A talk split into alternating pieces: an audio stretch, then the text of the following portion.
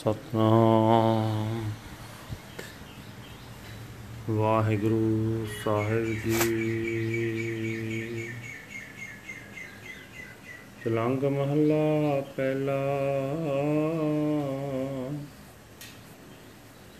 ਯਾਨੜੀਏ ਮਾਨੜਾ ਕਾਇ ਕਰੇ। ਆਪਨੜੈ ਘਰ ਹਰ ਰੰਗੋ ਕੀ ਨਾ ਮਾਣੇ। ਯਾਨੜੀਏ ਮਾਨੜਾ ਕਾਇ ਕਰੇ। ਆਪਨੜੈ ਘਰ ਹਰ ਰੰਗੋ ਕੀ ਨਾ ਮਾਣੇ। ਸੋਹ ਨੇੜੇ ਧਨ ਕਮਲੀਏ। ਬਾਹਰ ਕਿਆ ਢੂੰਡੇ। ਹੈ ਕੀਆਂ ਦੇ ਸਲਾਈਆਂ ਨੈਣੀ। ਭਾਵ ਕਾ ਕਰ ਸਿੰਗਾਰੋ। ਤਾ ਸੁਹਾਗਣ ਜਾਣੀਐ। ਲਾਗੀ ਜਾਂ ਸੋ ਤਰੇ ਪਿਆਰੋ।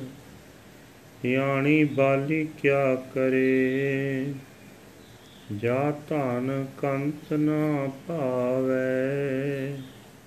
ਕਰਨ ਪਲਾਹ ਕਰੇ ਬਤੇਰੇ, ਸਾਤਨ ਮਹਿਲ ਨਾ ਪਾਵੈ। ਵਿਣ ਕਰਮਾ ਕਿਛ ਪਾਈਐ ਨਾਹੀ, ਜੇ ਬੋ ਤੇਰਾ ਧਾਵੈ। ਲਬ ਲੋਭ ਅਹੰਕਾਰ ਕੀ ਮਾਤੀ ਮਾਇਆ ਮਾਹਿ ਸਮਾਣੀ, ਇਨੀ ਬਾਤੀ ਸੋ ਪਾਈਐ ਨਾਹੀ। ਭਈ ਕਾਮਣ ਇਆਣੀ, ਜਾਏ ਪੁੱਛੋ ਸੁਹਾਗਣੀ ਵਾਹੈ।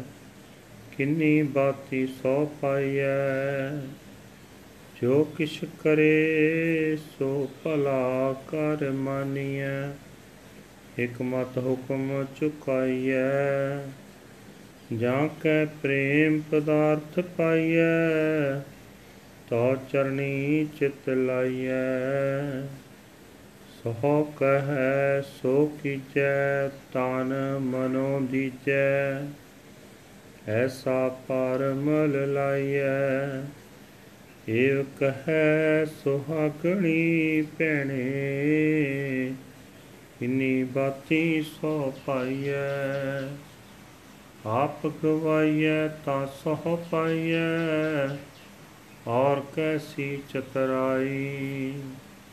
ਸੋ ਨਦਰ ਕਰ ਦੇਖੈ, ਸੋ ਦਿਨ ਲੇਖੈ। ਕਾਮਣ ਨੋ ਨਿਤ ਪਾਈ, ਆਪਣੇ ਕੰਤ ਪਿਆਰੀ ਸਾ ਸੁਹਾਗਣ। ਨਾਨਕ ਸਾ ਸਪਰਾਈ ਐਸੇ ਰੰਗ ਰਾਤੀ ਸਹਿਜ ਕੀ ਮਾਤੀ, ਅਹਨਸ ਪਾਏ ਸਮਾਣੀ। ਸੁੰਦਰ ਸਾਏ ਸਰੂਪ ਵਿਚਕਣ, ਕਹੀਐ ਸਾ ਸਿਆਣੀ। ਐਸੇ ਰੰਗ ਰਾਤੀ ਸਹਿਜ ਕੀ ਮਾਤੀ ਅਹਨਸ ਪਾਏ ਸਮਾਣੀ, ਸੁੰਦਰ ਸਾਏ ਸਰੂਪ ਵਿਚਖਣ ਕਈਐ ਸਾ ਸਿਆਣੀ। ਵਾਹਿਗੁਰੂ ਜੀ ਕਾ ਖਾਲਸਾ, ਵਾਹਿਗੁਰੂ ਜੀ ਕੀ ਫਤਿਹ। ਹਨ, ਅੱਜ ਦੇ ਹੁਕਮਨਾਮੇ ਜੋ ਤਲੰਗ ਰਾਗ ਦੇ ਵਿੱਚ ਧੰਨ ਧੰਨ ਸਾਹਿਬ ਸ੍ਰੀ ਗੁਰੂ ਨਾਨਕ ਦੇਵ ਜੀ ਪਹਿਲੀ ਪਾਤਸ਼ਾਹੀ ਦੇ ਉਚਾਰਨ ਕੀਤੇ ਹੋਏ ਸ੍ਰੀ ਦਰਬਾਰ ਸਾਹਿਬ ਅੰਮ੍ਰਿਤਸਰ ਤੋਂ ਆਏ ਹਨ। ਗੁਰੂ ਸਾਹਿਬ ਜੀ ਪ੍ਰਮਾਣ ਕਰਦੇ ਨੇ ਕਿ ਬਹੁਤ ਅਣਜਾਣ ਜਿੰਦੇ ਇਤਨਾ ਕੋਝਾ ਮਾਣ ਤੂੰ ਕਿਉਂ ਕਰਦੀ ਹੈ ਪਰਮਾਤਮਾ ਤੇਰੇ ਆਪਣੇ ਹੀ ਹਿਰਦੇ ਘਰ ਵਿੱਚ ਹੈ। ਤੂੰ ਉਸ ਦੇ ਮਿਲਾਪ ਦਾ ਆਨੰਦ ਕਿਉਂ ਨਹੀਂ ਮਾਣਦੀ? ਇਹ ਭੋਲੀ ਜੀਵ ਇਸਤਰੀ ਹੈ ਪਤੀ ਪ੍ਰਭੂ ਤੇਰੇ ਅੰਦਰ ਹੀ ਤੇਰੇ ਨੇੜੇ ਵਸ ਰਿਹਾ ਹੈ। ਤੂੰ ਜੰਗਲ ਆਦਿਕ ਬਾਹਰਲਾ ਸੰਸਾਰ ਕਿਉਂ ਢੂੰਡਦੀ ਫਿਰਦੀ ਹੈ? ਜੇ ਤੂੰ ਉਸ ਦਾ ਦੀਦਾਰ ਕਰਨਾ ਤਾਂ ਆਪਣੀਆਂ ਗਿਆਨ ਦੀਆਂ ਅੱਖਾਂ ਵਿੱਚ ਪ੍ਰਭੂ ਦੇ ਡਰ, ਅਦਬ ਦੇ ਸੁਰਮੇ ਦੀਆਂ ਸਲਾਈਆਂ ਪਾ। ਪ੍ਰਭੂ ਦੇ ਪਿਆਰ ਦਾ ਹਾਰ ਸ਼ਿੰਗਾਰ ਕਰ। ਜੀਵ ਇਸਤਰੀ ਤਦੋਂ ਹੀ ਸੁਹਾਗ ਭਾਗ ਵਾਲੀ ਤੇ ਪ੍ਰਭੂ ਚਰਨਾਂ ਵਿੱਚ ਜੁੜੀ ਹੋਈ ਸਮਝੀ ਜਾਂਦੀ ਹੈ, ਜਦੋਂ ਪ੍ਰਭੂ ਪਤੀ ਉਸ ਨਾਲ ਪਿਆਰ ਕਰੇ। ਪਰ ਅਣਜਾਣ ਜੀਵ ਇਸਤਰੀ ਵੀ ਕੀ ਕਰ ਸਕਦੀ ਹੈ? ਜੇ ਉਹ ਜੀਵ ਇਸਤਰੀ ਖਸਮ ਪ੍ਰਭੂ ਨੂੰ ਚੰਗੀ ਹੀ ਨਾ ਲੱਗੇ, ਅਜਿਹੀ ਜੀਵ ਇਸਤਰੀ ਭਾਵੇਂ ਕਿਤਨੇ ਹੀ ਤਰਲੇ ਪਈ ਕਰੇ।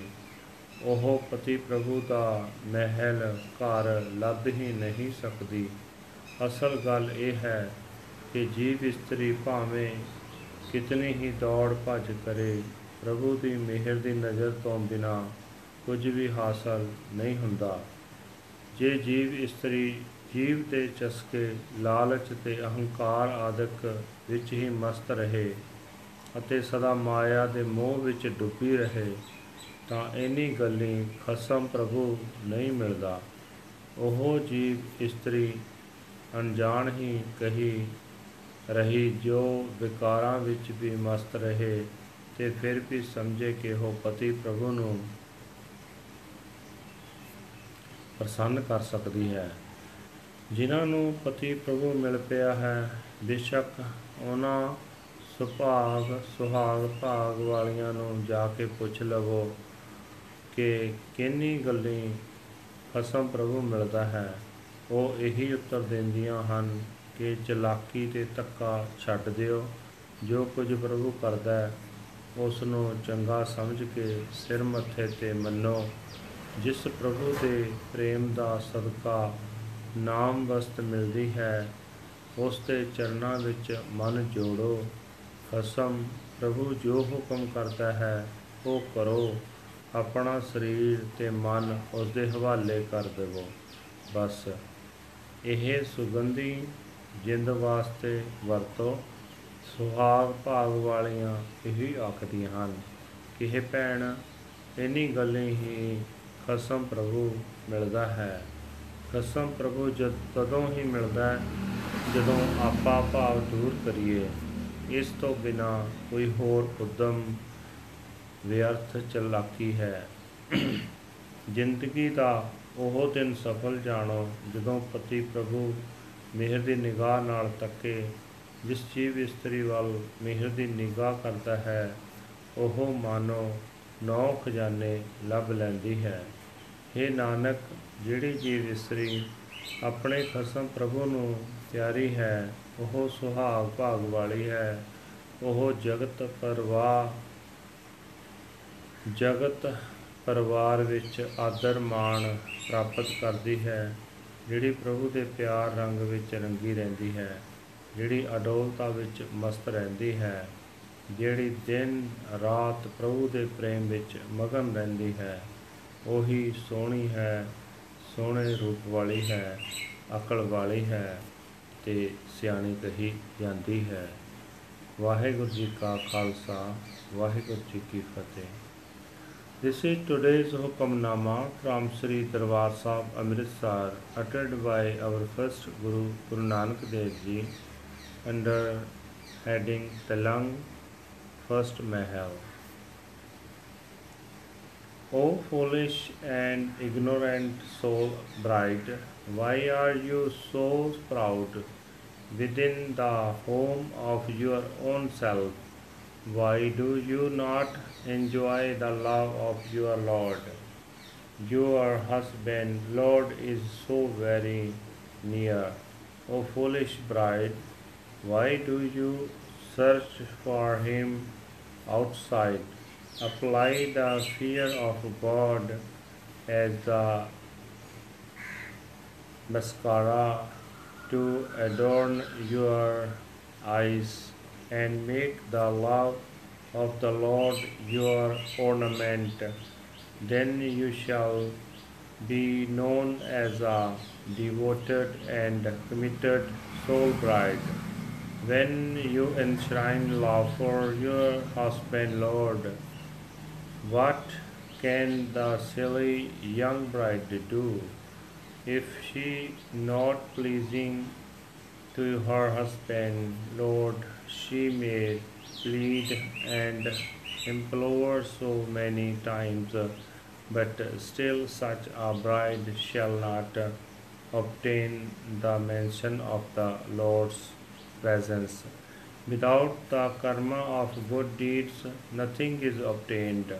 Although she may run around frantically, she is intoxicated with greed, pride, and egotism, and engrossed in Maya. Shall cannot obtain her husband Lord in these ways. The young bride is so foolish. Go and ask the happy, pure soul brides how did they obtain their husband, Lord. Whatever the Lord does, accept that as good. Do away with your own cleverness and self will. By his love, true wealth is obtained. Link your consciousness to his lotus feet as your husband.